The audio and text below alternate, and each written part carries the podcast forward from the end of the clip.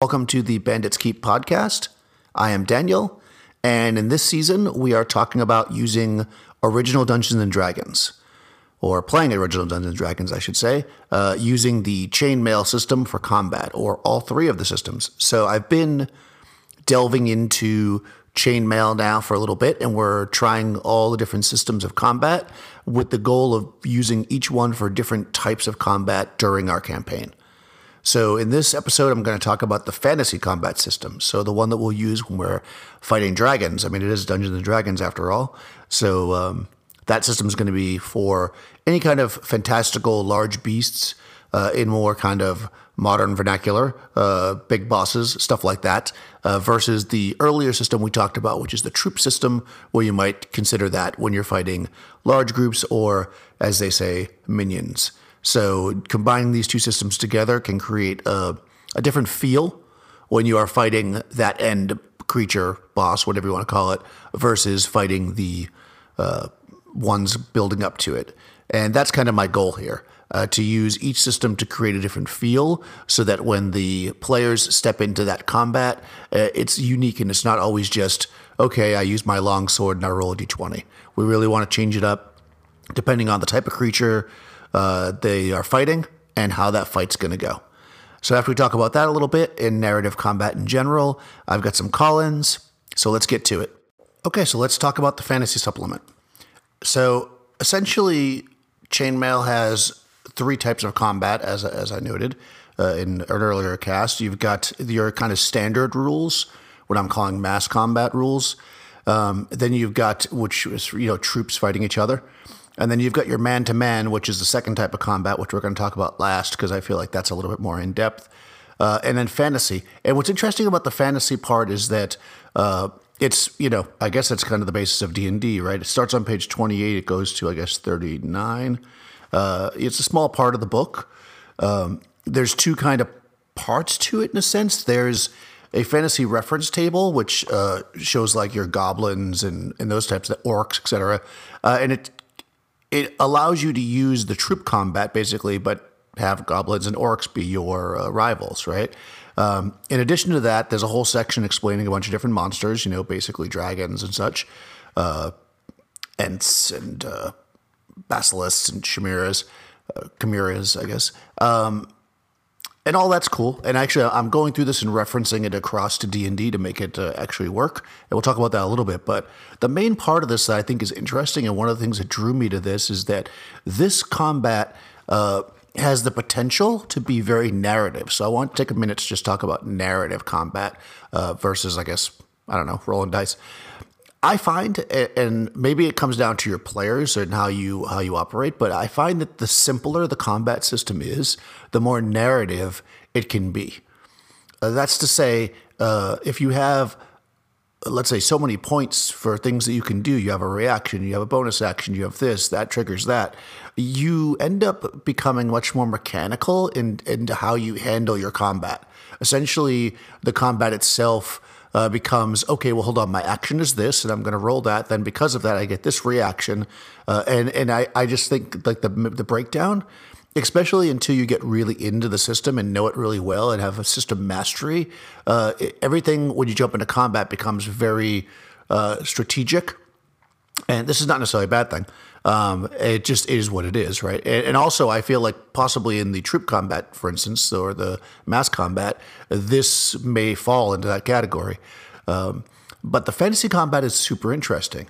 Uh, essentially, uh, only certain uh, people can fight on the fantasy table. You have to be able to fight as at least a hero, which is a fourth level fighter.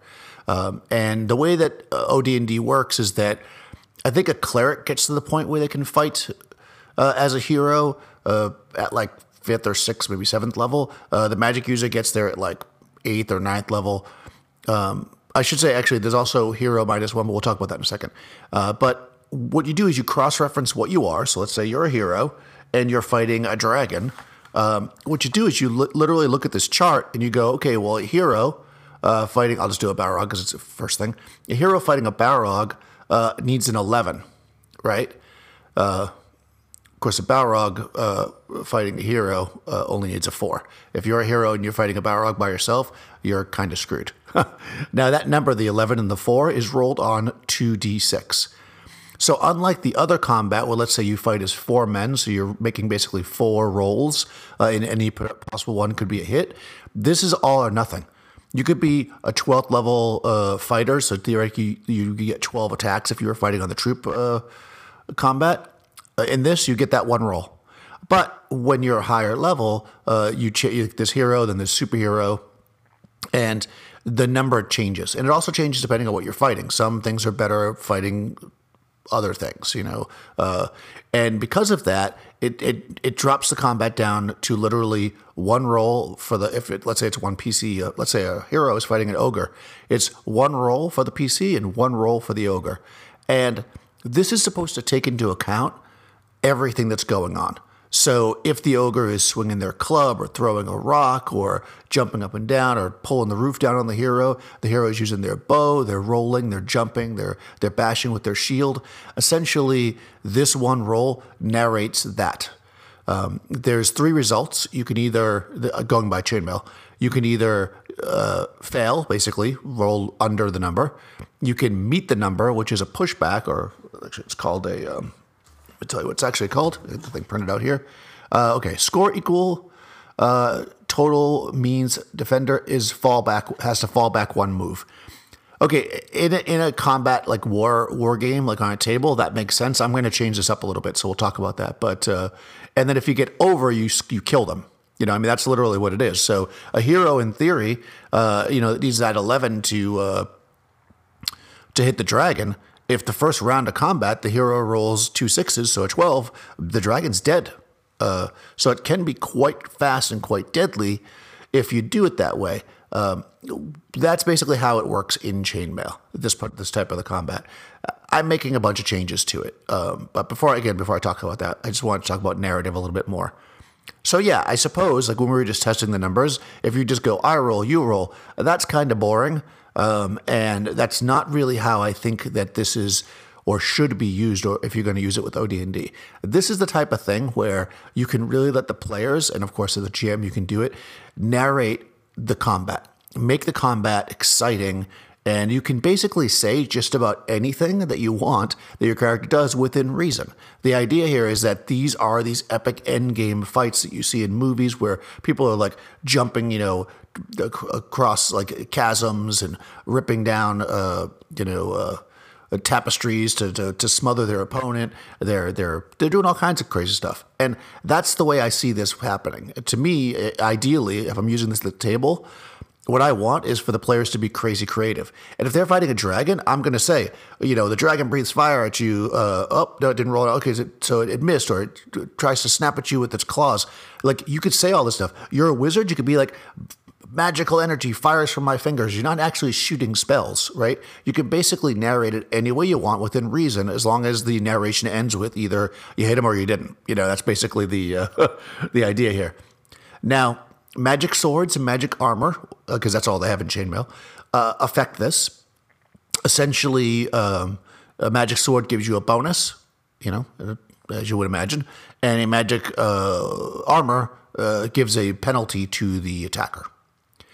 So that's all fine and dandy, and it all works out pretty well. And we did some quick tests, and, and it's it's pretty cool. Obviously, if you have three dragons fighting six characters, you can do that too, right? It doesn't actually matter the number. It's, it kind of comes down to going back and forth.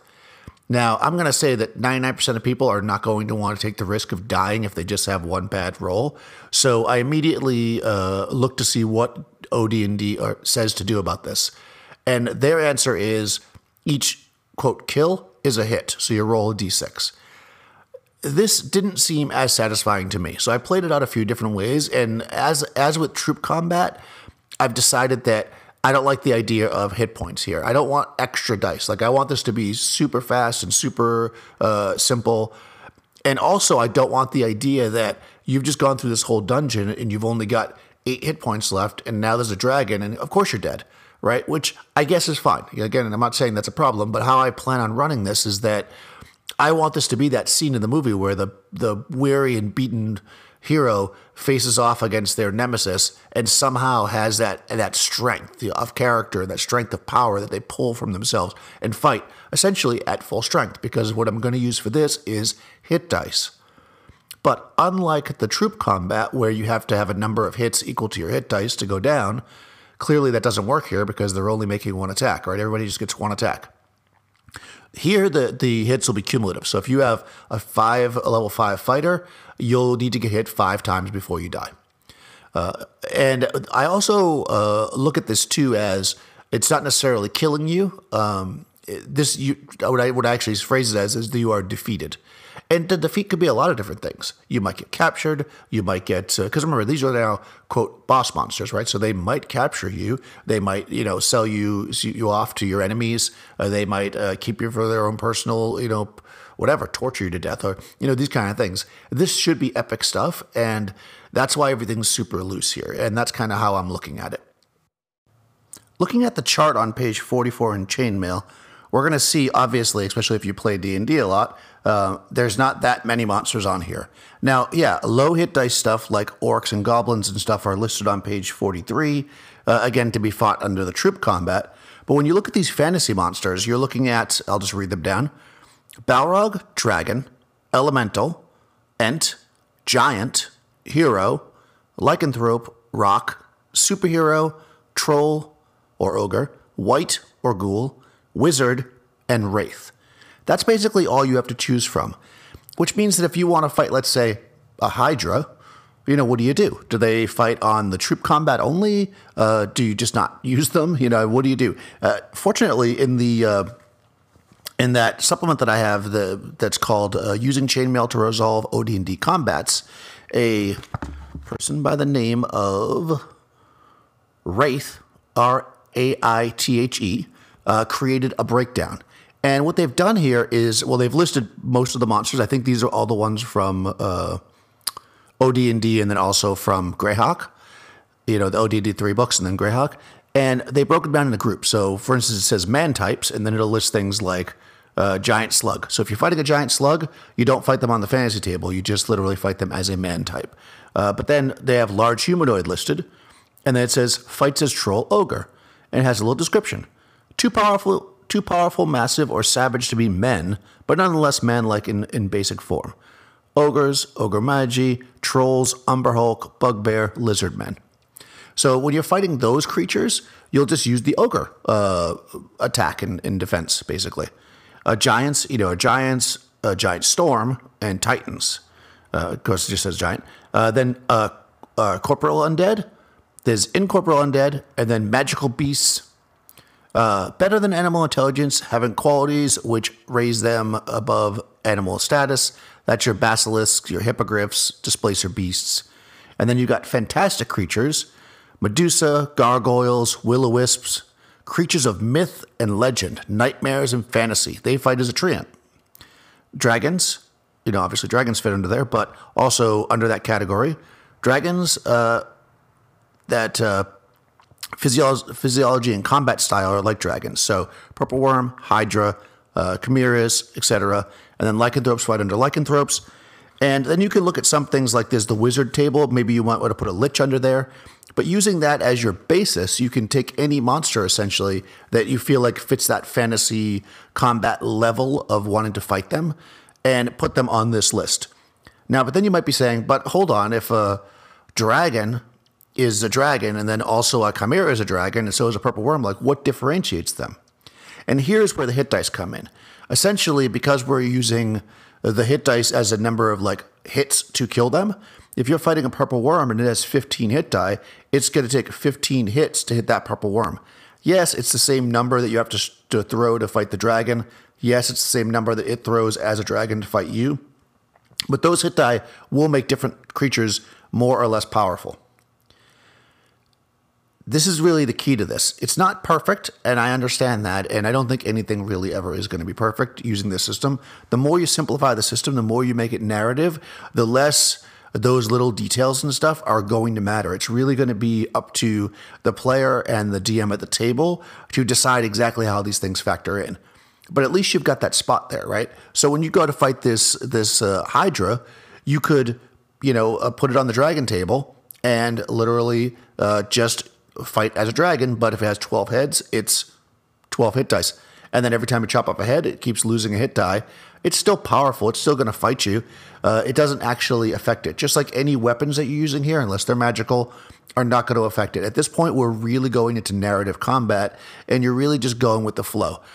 And again, this is going to be used for just special combats that you want.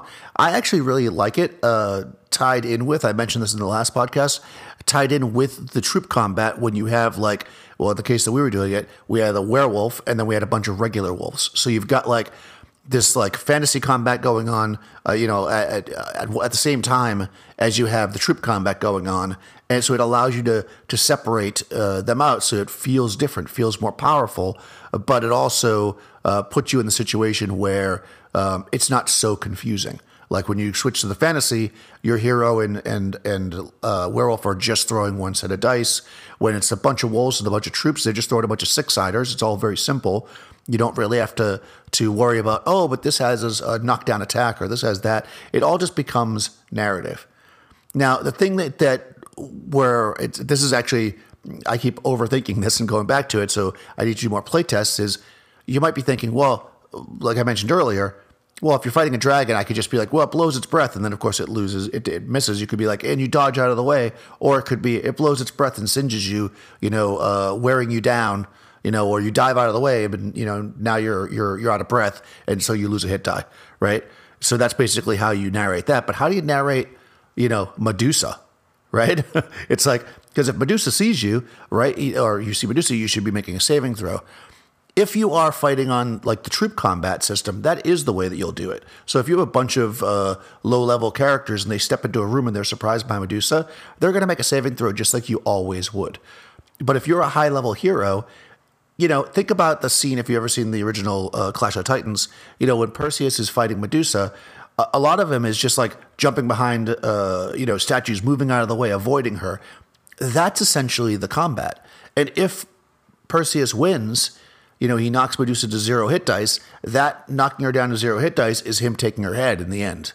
If Medusa had uh, been successful, then Perseus would be turned to stone and there'd be no saving throw because basically this combat drags that out. It allows so that you can actually fight these kind of creatures, you know, and, and have you know a, a little bit more of a chance, or maybe less of a chance, depending, right? Um, and just, but again, it becomes more narrative. This is definitely not going to be for everyone, and I'm curious how all my different groups will handle it. And this is one reason why I'm doing these things because I, I do like the idea of a narrative combat. I, I really do.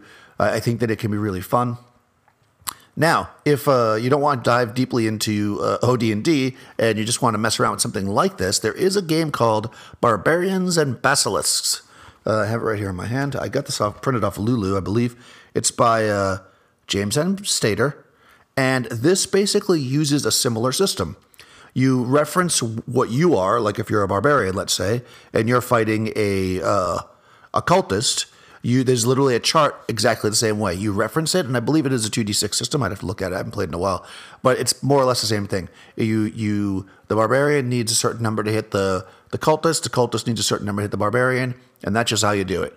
It keeps things super simple, and you can narrate out. We've played this several times. Uh, you just play it out super super rules light, super super simple way to do combat. You don't have to worry about armor classes. You don't have to worry about you know hit hit points. You don't have to worry about special attacks. And again, that allows you to have that narrated scene where it's like, again, you know, uh, your warrior who's got you know just a a loincloth on and then a battle axe, and they're able to to challenge, let's say, uh, you know, uh, a Hydra. Whereas in most systems, you would be dead because your AC would be terrible, and the Hydra would get a million attacks, and it would just be yeah, you would die. This allows that kind of combat to happen. So if you want to embrace that kind of combat, then this could really work. this is why I'm loving the idea of using all the different systems, because I would not want this to be my only way of fighting.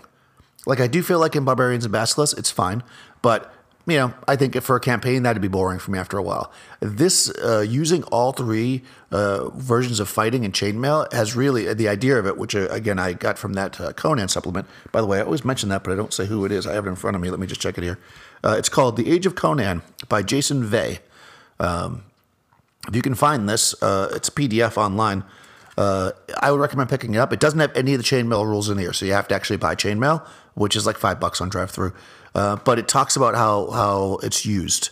Um, and of course, the other one too you can find, which I said using chainmail for OD&D combat. I think that all of these uh, supplements really come together to create again a, an interesting system. It does change things. It goes back all the ways to the first thing I was talking about, which is core mechanic. If you love core mechanic, then this is probably not going to be for you. Okay, so on that note, I, have started to, to write this stuff up a little bit neater for myself. Uh, and I'm just going to read a little bit to you about kind of the general overview of it so you can get an idea of where I'm going with it. And also, I'll, I'll talk about some of the changes I'm making to, uh, to Fantastic Combat to make it more interesting. So, um, here we go. This is for my document. There are three types of combat in the chainmail rules standard combat. This is used for mass combat and large uh, skirmishes. Man to man combat, used for single combat or small groups of combatants uh, fighting in weapons and armor. And then fantasy combat, used when heroic combatants fight against fantastic foes. So, under standard combat, uh, use standard mass combat rules when the difference between levels or hit dice is a category. Uh, and I have categories broken down as man, hero, superhero. I actually got those from Delving Deeper. Um, you know, kind of, I don't think they call them that, but that's, uh, I'm not sure exactly what they call them, but they have the three categories uh, or when fighting groups of more than double the size of the party for pass-based combat uh, at low levels. So basically, you might be the same level as them. Like your party might be, you know, second level, but uh, you know, there's five second level characters, let's say, and they're fighting like twelve goblins. You, even though you're not a, a category apart, you would use this because using the man to man would just take forever for such a combat. So the level categories are normal men, which is one through three, heroic, which is four through seven, and then super heroic, which is seven uh, above seven. Uh, okay, and then I have these quick notes. Man to man. This system is used when a more granular approach to combat is desired and the combatants are fighting with weapons and armor. Combats versus fantastical creatures or animals not so equipped should be handled with mass combat or fantasy combat procedures. That tells you right away. So when you're the GM, right, you step up and let's say that you, I'm just going to use one PC to make it easy. You've got your fighter and they are, um, let's say they're going through the woods and they get, uh, let's say they're second level and they are uh, attacked by three bandits. At that point, you know, and the bandits have whatever the fighters in chainmail and a, a sword. The bandits are in like, let's say, no armor because they're bandits and spears. Um, you might use the man-to-man combat if you want this combat to be more involved. If you want to, be, if you enjoy combat and you want to play it out, uh, or maybe there's a chance of uh, you know, like some banter going back and forth, that kind of stuff, you could use man to man because they're basically the same level. But if you're just like, well, man, there's three bandits and I don't want to spend a bunch of time on this combat, it was just a random encounter that was rolled, you could switch over and use the uh, the the mass combat rules. Like it would just work really quickly to be like, okay, you, you know, if you're using it more like a uh, in a, a, time where you're just like slowing down the warrior, weakening them a little bit, you know, adding that kind of uh, feel of traveling through the woods, making it dangerous. But the encounter is not like important. Uh, and of course, fantasy combat. Uh, these are creatures of myth and legend that no normal human could hope to defeat without the help of magical weapons, though some heroic warriors can stand against these creatures. Use fantasy combat when powerful foes clash. Now, what I should note here, too, is that this is not in here, obviously, is that um, I said that about the magic weapons. There's some rules in here that I talk about where you can use the magic weapons uh, to allow non-heroic people to fight these monsters. But also, what's what happens here is that if you are just if you're a high level fighter, like you're Conan, so you're like an eighth level fighter, you can fight these monsters that let's say traditionally can't be hit by non magic weapons with anything, with a rock, because you are at that level. You being that heroic character allows you to hit these creatures, even though they normally would not be able to be hit by uh, non magical weapons.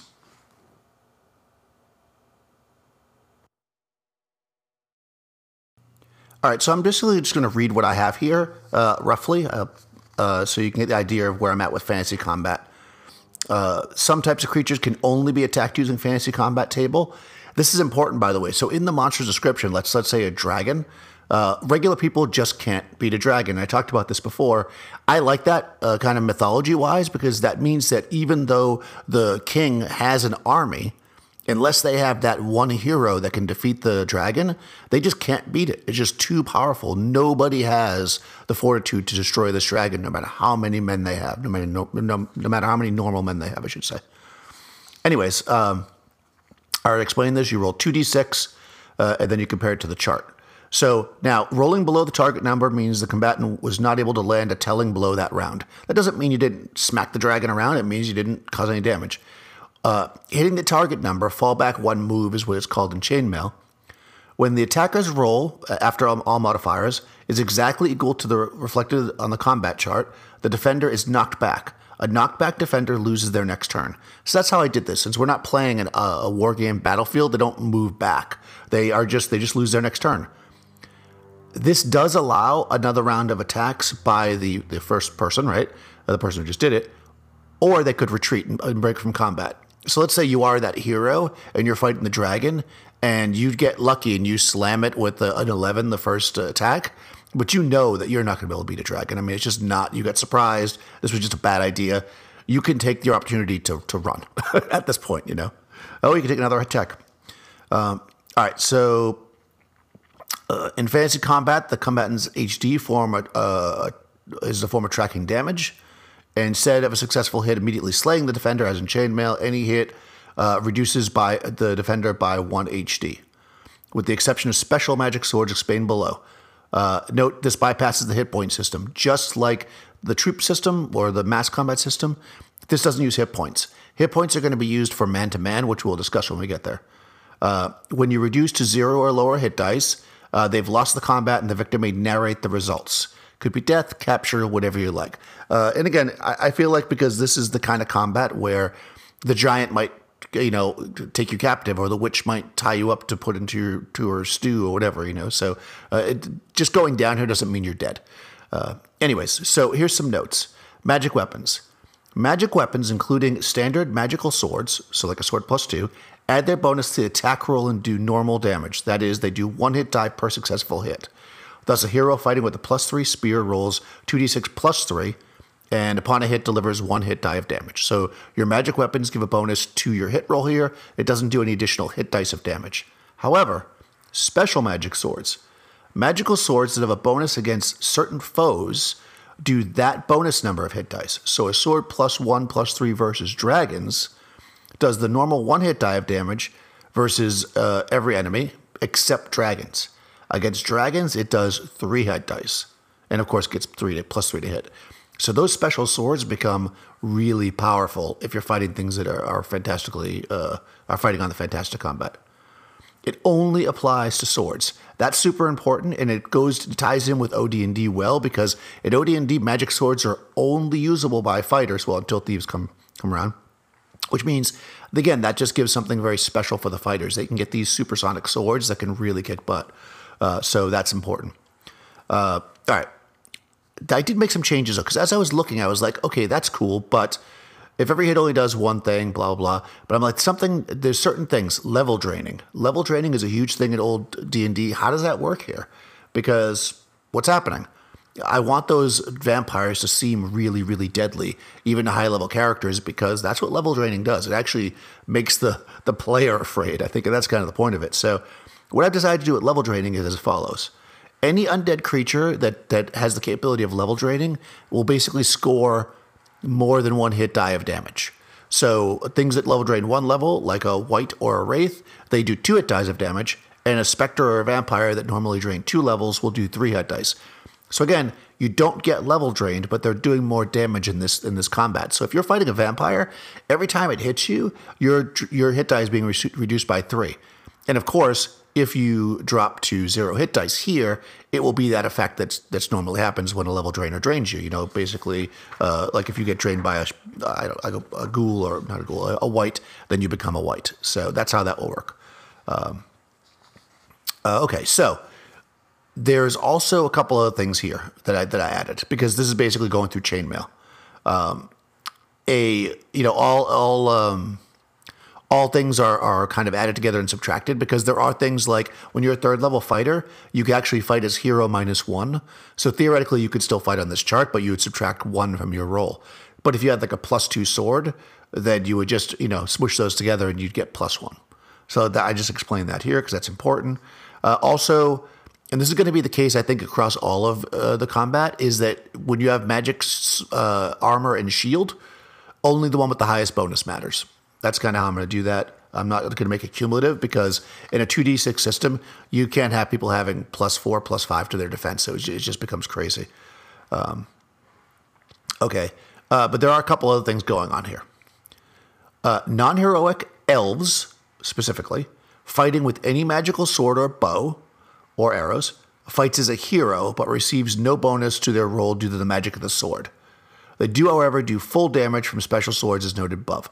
So that would mean that, like an let's say a second level elf, uh, you know, would be able to pick up a sword plus three against dragons. They would not get the plus three to hit, but they would attack as a hero. And if they did hit, it would still do three hit die.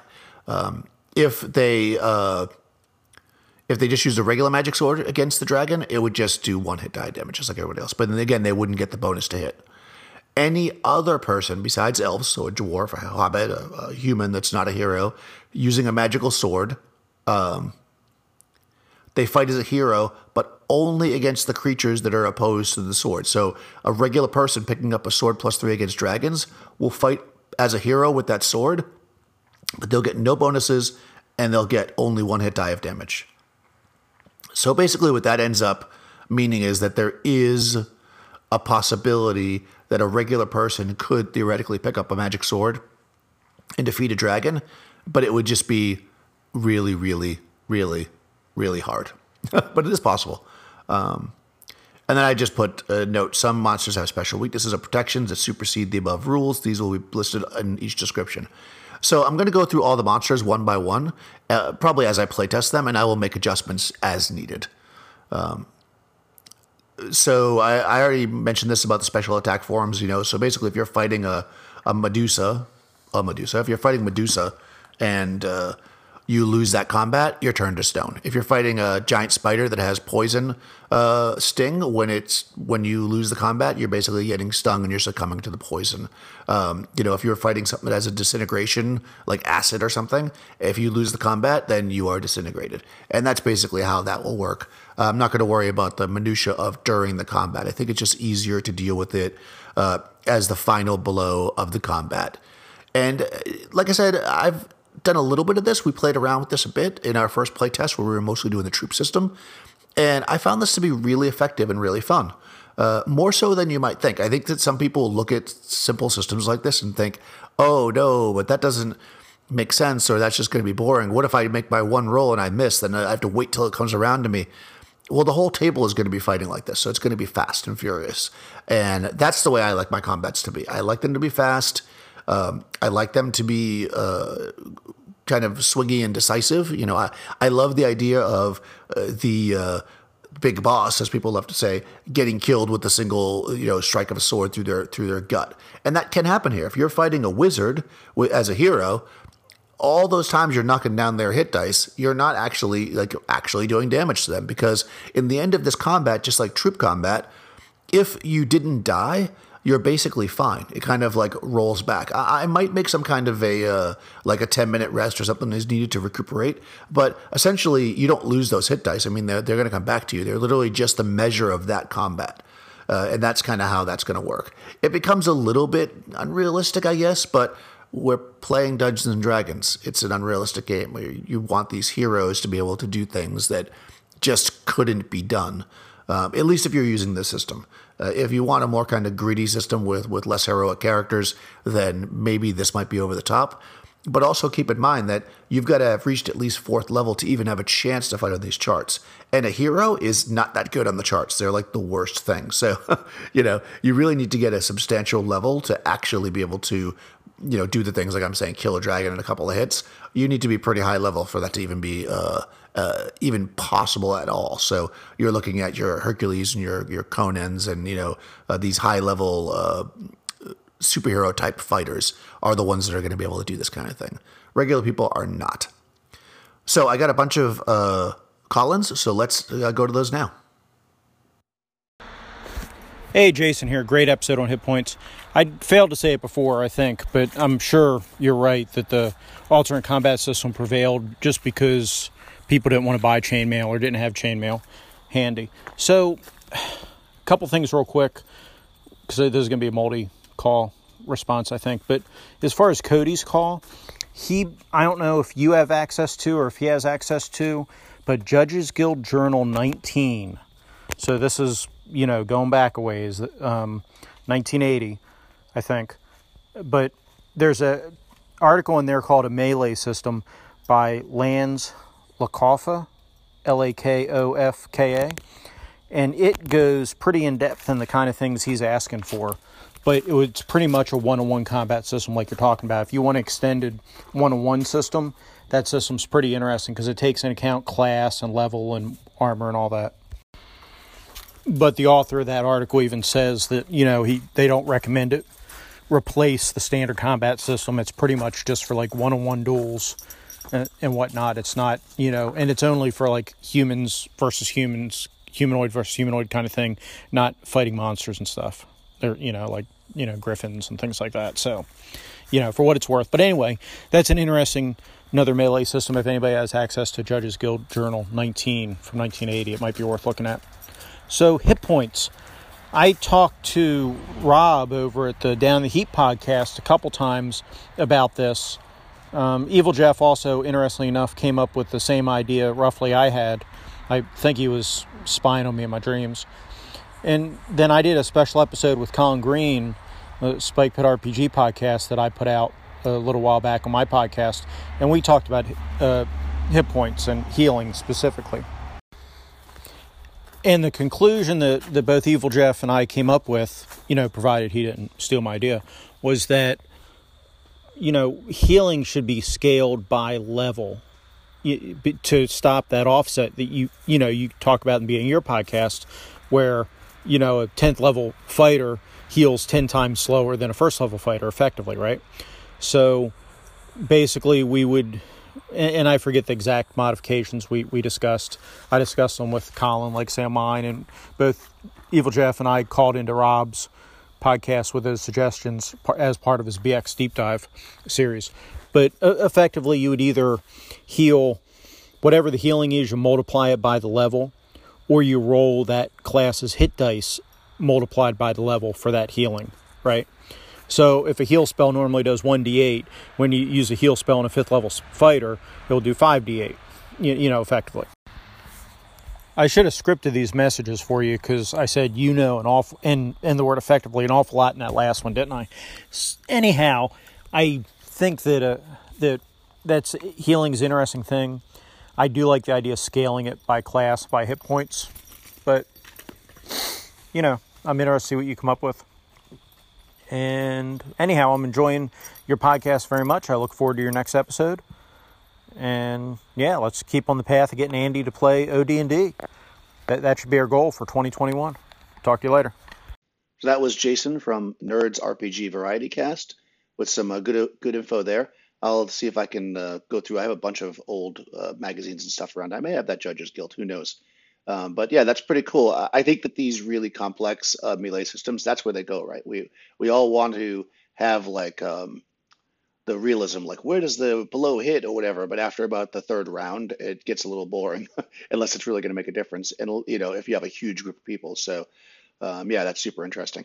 Uh, also, I, I, like the idea of healing. I hadn't actually heard that one before. Um, I, have seen people do you heal your hit die or you do the normal healing times your level. So like a, a BX, it'd be like one to three per day, but if you're fifth level, then you'd be one to three times five. But I like the idea of your hit die uh, times level for any kind of healing, like even spells. That's actually really super interesting, and I may try to incorporate that.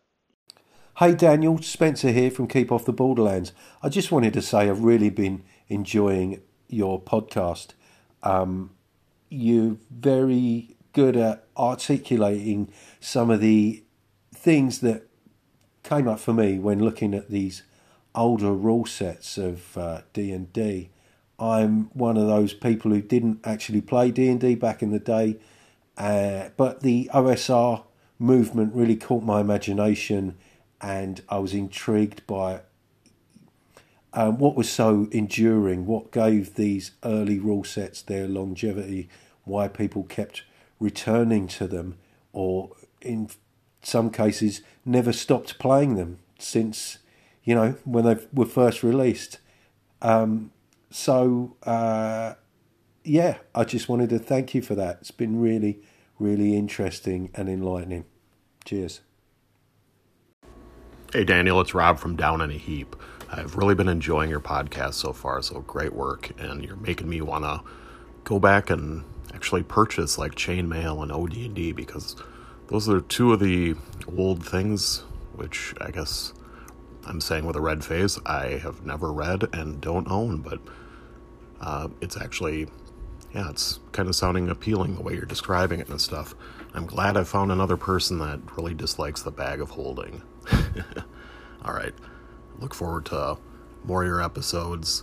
Oh, and uh, you know, I focus far more on BX. That's kind of my system of choice, or at least the chassis to build off of. And in the context of BX, um, you know, the rules is written there. I think a D6 for all weapons doesn't make sense, but I'm looking forward to hearing uh, how it plays out in the fantasy combat and stuff in chainmail. See ya. Hey, it's uh, Rob down in Heap again, pulling a Jackson. I don't know if that maybe doesn't make sense if if you're new to the anchor sphere. Uh, anyway, this might be an unfair comparison, apples and oranges or whatever, but the mass combat system you're describing, where you're rolling uh, d6s and stuff, almost feels to me like the uh, the difference that you'd have playing a game like Axis and Allies versus a game that was maybe on a strategic level for one of the fronts or something you know, like the Eastern Front, like the Russian campaign or something, which is really drilled down and looking at corps and armies and stuff um, in discrete movement rather than big areas.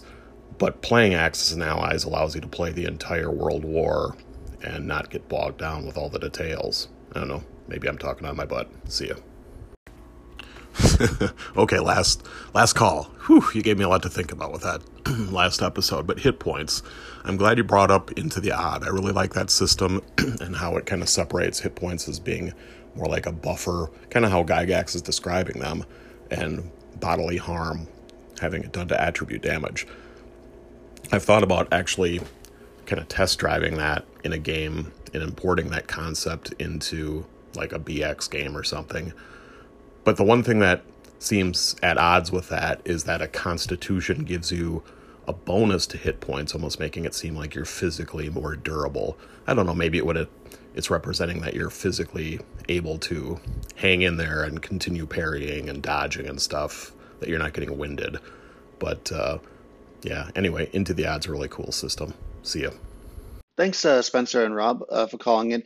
Yeah, I I think um, I've never played Axis and Allies or any of that stuff, so there you go. I don't have really experience with most of the war game type things, but I, if I understand what you're saying, I think that yeah, that's exactly it. You uh, you basically you're zooming in and out depending on which combat system you use. So when you want to, I mean, you could use any of them for the most part for anything, but when you want to kind of zoom out and uh, and see, you know, 20, 30 people fighting all at once instead of uh, going through the process of every single uh, detail, you could basically make it really simple with your D6s. So the fact that they're chain and shield versus chain, or they have a battle axe versus a sword, isn't that big of a deal in that huge, you know, overarching uh, combat. But when you drop down to man to man, all the the little details make a difference. So, and again, the and just the you hit them, you kill them versus um, you know hit points, and that sword just glanced off and only hurt him a little bit. That's where the different types of combat come in, and where you'd use each one specifically. Uh, and, and I think that is the cool thing. I agree. I don't use uh, uh, D6 damage for everything in BX. I've tried it a couple times, um, but I don't think it really works out, especially since first through third level characters all have the same to hit and everything. So it kind of really flattens the game too much for my, for my taste. Uh, one thing I did do, though, in relation to the other idea, is that uh, I ran a, a, short campaign in Lamentations of the Flame Princess where I used Constitution uh, as basically like your meat, and uh, also I used Wisdom as like sanity because I went back and forth, and um, Yeah, I always took it as you get a con bonus to your hit points because exactly you're you as you're uh, progressing and going up levels. You know, even if you're you're not the most in shape person in the world, if you do enough dungeon delving, you're going to get a little bit tougher uh, if you if your body can handle it, I guess. Uh, so yeah, I think that's why that works out, and it is all very abstracted. Um, and but that con con bonus for hit points has been in since the beginning. OD&D has it, although it's only one point um, if you have a high enough con. So you know, who knows? Uh, I think that a lot of it is just part of making it a game versus, you know, being realistic. And the D6s just make things, I don't want to say they make it easier, but it more kind of makes it uh, vague, allowing for more narration. All right, great. So thanks for all the call ins, guys. Thanks for listening. If you uh, are new to this podcast, you go back and listen to the other ones, and you'll kind of see where I'm coming from here. Uh, it's pretty exciting for me, actually. I should mention that I saw the podcast is now on Apple. So uh, I guess it's official, and I am making a podcast uh, five episodes in or six episodes in or whatever we are. And uh, I appreciate everybody that's calling in and listening. It's a fun little thing to kind of essentially talk out loud about uh, things that I'm doing in my gaming and get responses from people with some interesting information uh, and viewpoints. So thanks again for everybody who's listening and calling in, and I will talk to you soon.